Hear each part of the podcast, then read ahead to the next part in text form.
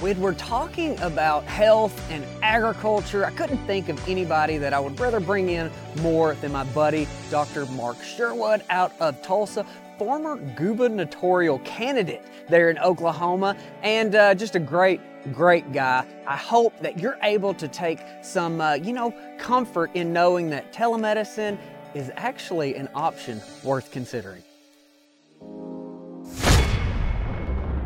Welcome to the Sowing Prosperity Podcast with host Logan Duvall. This father of four is an Arkansas successful small business owner whose world was turned upside down with the cancer diagnosis of his then five year old son. As Napoleon Hill famously stated, every adversity, every failure, every heartbreak carries with it the seed of an equivalent or greater benefit. Come and join us on our journey to create a blue zone community with a focus on a holistic approach to anti cancer, regenerative farming, and strengthening local economies.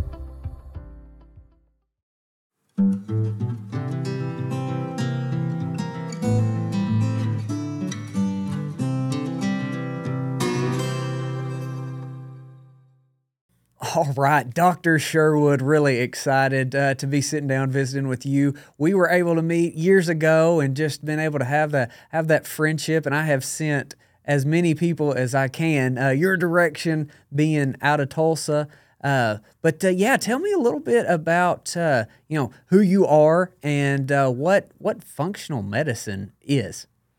Well, I appreciate you, Logan, and I appreciate most of all our friendship that we've developed over the years. I really honor what you do and honor your broadcast, and I encourage people that are listening right now to make it a regular occurrence to listen. And yeah, about ourselves. Um, obviously, primarily, I'm a, I'm a, Christian and I'm the, the husband of my wife, Dr. Michele. So that's what I am, right? But, um, you know, background wise, you know, previously, very much in a nutshell, I was a professional baseball player. Then I became a police officer for two and a half decades.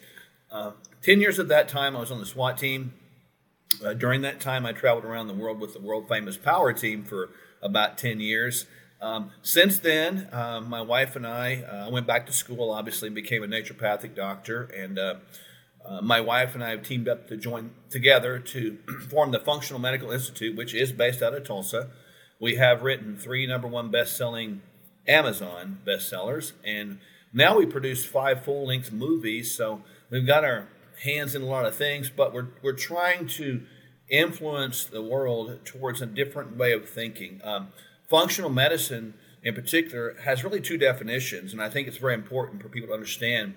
Uh, one definition out there, it's kind of a uh, an idea of, of running a bunch of cool tests that are not in the mainstream, and then maybe prescribing uh, supplements rather than medication. Right. So you know, is it is it better? Um, yes, but are there some holes in that? Yes, because even in both of those things, uh, rarely, and this is not an indictment upon either, but rarely do we see the totality of uh, care given towards the emotional, spiritual, and hardcore physical changes that we have to make towards diet, nutrition, exercise. It's not about eliminating certain things. It's about doing certain things as well. So, you know, our philosophy is a little bit different with that. We kind of take functional medicine and sort of have, have transformed that, I believe, into true uh, functional healing. Wonderful. That's I think I think that lays it out really well. Uh, the the big contrast for me, uh, where you know going through cancer, going through all all the things that we have, is uh, the big connection between supplements and food, uh, one extreme to the other, right? Like so, conventional medicine is no, it doesn't matter. You know, we I've had radiologists try to give my son candy, right? Like it just it's mind blowing where where we are on some of those contrasts. One thing that I would really like your help clearing up and maybe making people more comfortable is the new telemedicine push, right? So, uh, you know, with, with COVID and Zoom exploding and all that, it's becoming more uh, common, but it's still, you know, uh, you're not face to face with a doctor. You know, you're not sitting right there in that room. So, how have you been able to utilize and make people comfortable with telemedicine, which seems to be a big part of what you do?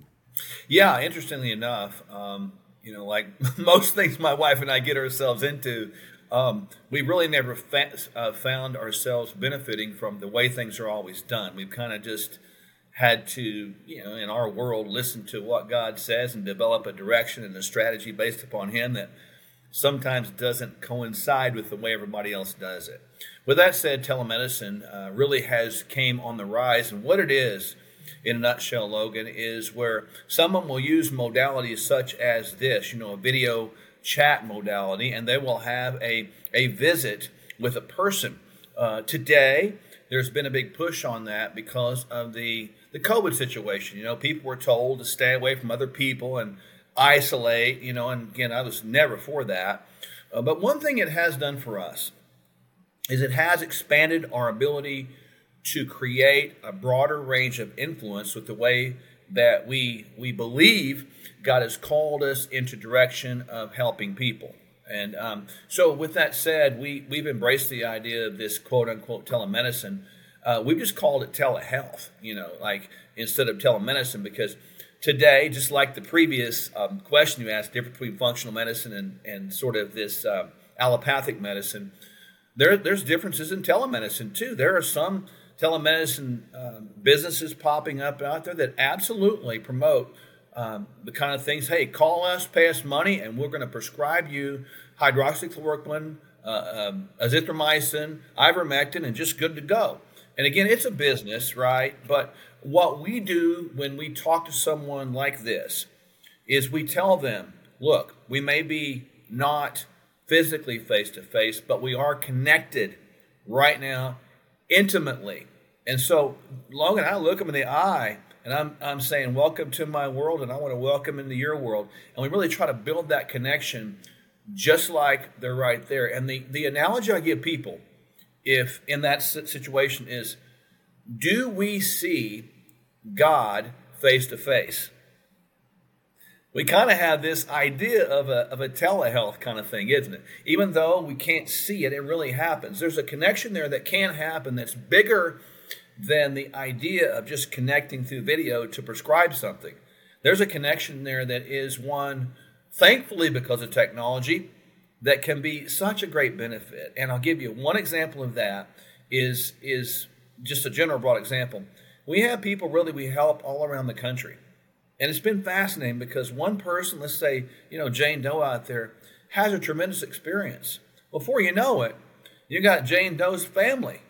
And it, it creates a little community out there that you have the benefit of and an honor of just being a part of, right? And seeing them, you know, sort of become accountability, uh, you know, warriors for each other. And it, it's really cool to see that happening. So for us, it's been an amazing, amazing benefit. And I encourage people out there to really do your homework on what kind of telemedicine services that you're being provided because it, it I mean I'm not saying medication is bad but it's got to be more than just that because if it's just that we're falling back and regressing back into a worst case scenario where you don't go see the doctor you just get prescribed a medicine from a telemedicine standpoint, and they didn't they didn't feel you, touch you, smell you, um, you know, physically being the same present, and it actually can do us a disservice.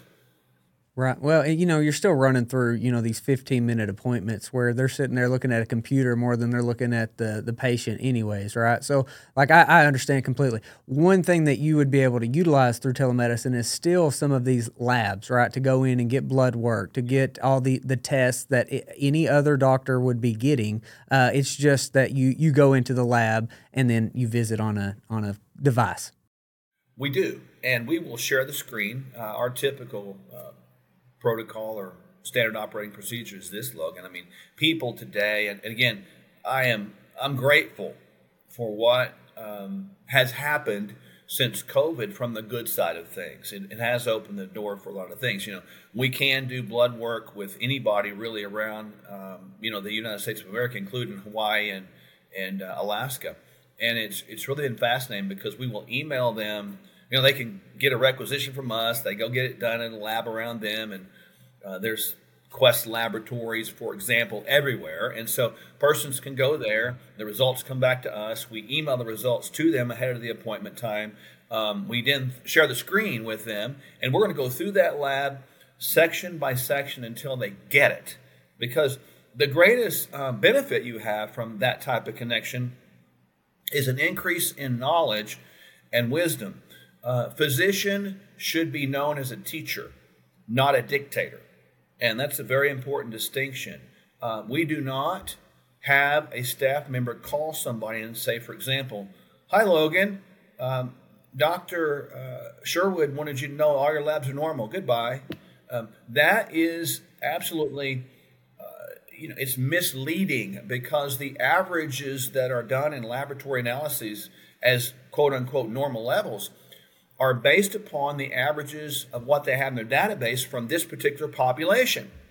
And this particular population right now, I, I think everybody knows it's very sick. It's the sickest it's ever been in the history of the world. What did I just say? America is the sickest it's ever been in the history of the world. We have more sick people per capita than ever before in history. And yet, when someone hears you're normal, they celebrate that? No, no. I'm like, I don't want to be normal. I want to be abnormal and optimal. Optimal. Yeah, that difference between normal and average and optimal is a stark contrast there. Yes. What uh, wanted wanted your take on this because I feel like uh, basically all all disease, all, all chronic disease is, is, really metabolic in in nature. But what uh, kind of the the top two leading things I'm I'm finding I feel are toxicity or nutrient deficiency. That's the two areas where you're just destroying our health. And uh, minerals have come up and been absolutely uh, crucial in how deficient we are. And so the we have a huge ag focus, right? Because you can't have health without ag, and, and doing right. ag, uh, what I believe is be properly, right? So what what have you seen on that with that that kind of the toxicity and deficiency uh, in in the metabolic approach? Well, I think it boils down to what we bring in at this border right here called the lips, right? You know, we should have some good border security, what comes in and out of that thing. But, but the bottom line is, um, you know, agriculture. Let's talk about that. That is a that is a thing that God instituted. Remember, He told Adam to work the ground. So I guess you could say Adam was the original farmer, right? And ultimately, God made the earth so that the earth could support not just the existence of mankind, but the thriving of mankind. And that perfection that he created is still there. It is still there, but it has been clouded and shrouded with evil. And so you have to have great wisdom from God to know how to discern what is good from bad. And to that point, we've not allowed, as in general principles, the soil to rest.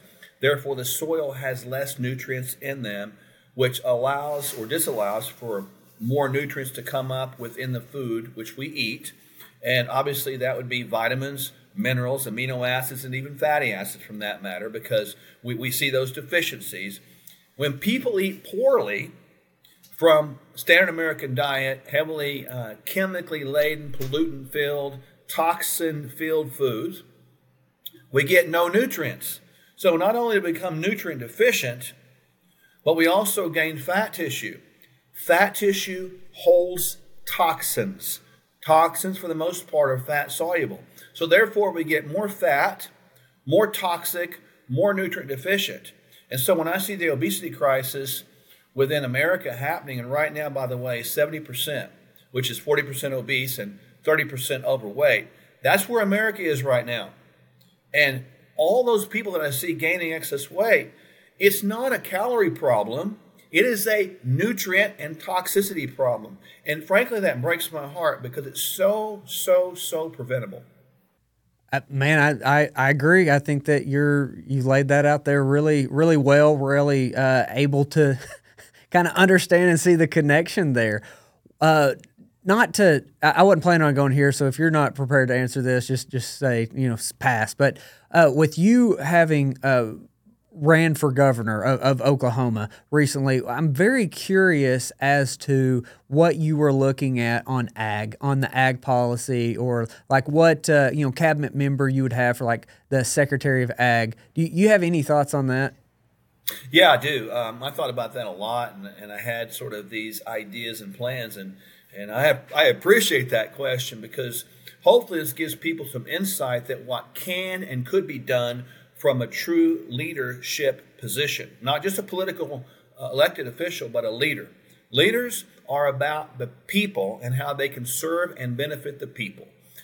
The politicians are about how you can serve and benefit them and how you can sort of uh, grow their coffers of money through uh, influence and uh, lobbying, etc.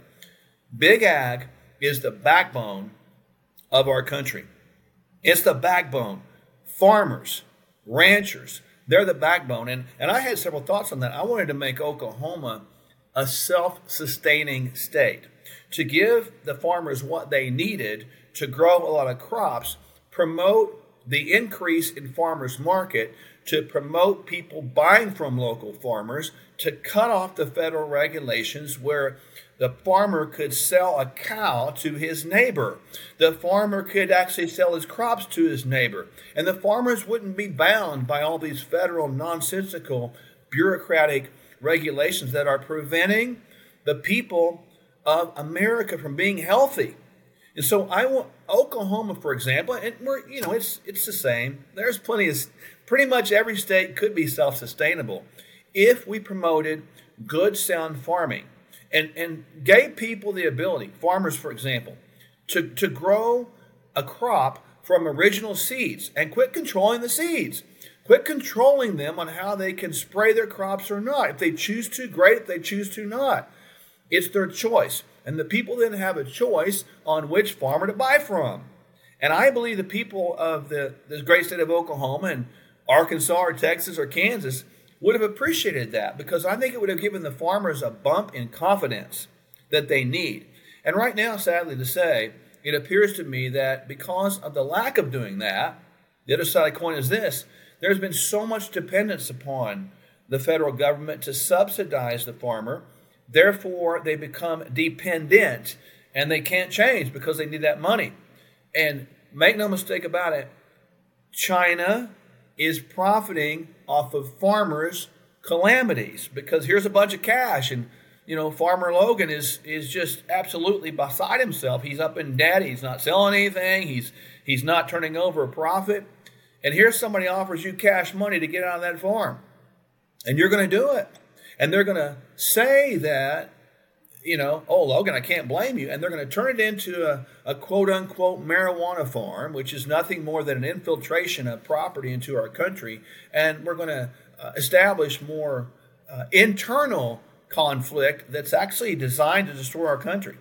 I've been really, really shocked uh, at the siphoning of our land, uh, going yep. to other countries and, and technocrats. Like, uh, actually, I think this is maybe the third podcast interview in a row where Bill Gates. I, I just realized uh, through prepping for another interview that he has forty-eight thousand acres in Arkansas farmland. Totally. I, and just we're we're just losing our own land, and it's just kind of. Uh, I don't know. It's it's just it it don't pass the smell test. I we we got to figure out. And so I was really curious on how you were thinking about that with that uh, that that that you know political level, right? Like there's something that is not not working uh, there. But anyways, uh, uh one more thing. I don't know where we are in, on time. I know you got a hard out, uh, but uh, we got a few more minutes. Yeah. I did want to get your opinion on on meat, okay? Because what I am found, are you familiar with uh, Dr. Thomas Seyfried by chance? Yes. Uh, so Seyfried out, out in Boston College, he we interviewed him recently, and he has the metabolic approach to cancer, right? And uh, there's this huge push on carnivore, and where we have, uh, I, Mark, I've been shocked uh, with how well I have seen people go with it. I have experimented with it. It's probably the best I've ever felt in my life. Uh, and so when Lander was first diagnosed with cancer, I read the China study, right? And the meat causes yep. cancer and all of this that that they they said in there. And I am just not finding support for that as I just continue to dive in. And I just really wanted your thoughts because a lot of this is just uh, different. And uh, one more thing to throw in there. visited with Dr. Russell Reiter, who's down in uh, Texas, and he's the melatonin guy. And so he he's collaborated a lot of this. Um, and the use of melatonin in metabolic diseases is really interesting, to say the least. So, you got any thoughts on that, brother? Yeah, first of all, on the meat thing, I think we need to go back to biblical principles. You know, we were never designed to be uh, vegetarians. Um, obviously, originally, Adam and Eve probably were. Uh, but then when the fall of man came and Noah hopped off the boat after the flood, God told people to eat meat at that point. So we need to establish that right now. That's not my idea, that's God's. And so we have teeth that can chew up meat. Um, the problem with meat is not the beef, it is what America has done to the uh, processing of the beef. These confined animal feeding operations are, uh, you know, filled with a cow that's sold very fat fast, and they're given chemicals to grow fat fast. They're fed food to grow fat fast, and they're sold by weight, not by health. And so that idea has created the thought process that meat is bad. Meat has never been quote unquote bad, otherwise, God would have been bad telling mankind to eat it. I mean, logical would, would tell you that. I have seen people do very, very well on a carnivore diet, and I, my suspicion or hypothesis is hypothesis is this: is the uh, withdrawal of the processed foods is really the thing that's making a great difference the abstinence of the processed foods is creating metabolic harmony once again because we all know that cancer being a metabolic disease is driven by high sugar. When they do a PET scan, they fill your body with sugar, take a picture, and the, the cancer cells take it up. I mean, that's just common sense. Um, further, we know that the ketosis that's created by that particular diet can disrupt metabolism from fat in a good way, creating fat loss which is, as we talked about earlier, a release of toxins and lowering inflammation. So there is great benefit to that. Now, having said that, there are essential things that we need that are not in meat. So you have to think about how to supplement properly. And, and I believe you can effectively do that. So I, I like the approach. Does it fit everyone? Um, who knows? I think that's a up in the air question, but can it be done with success with those caveats? Yes.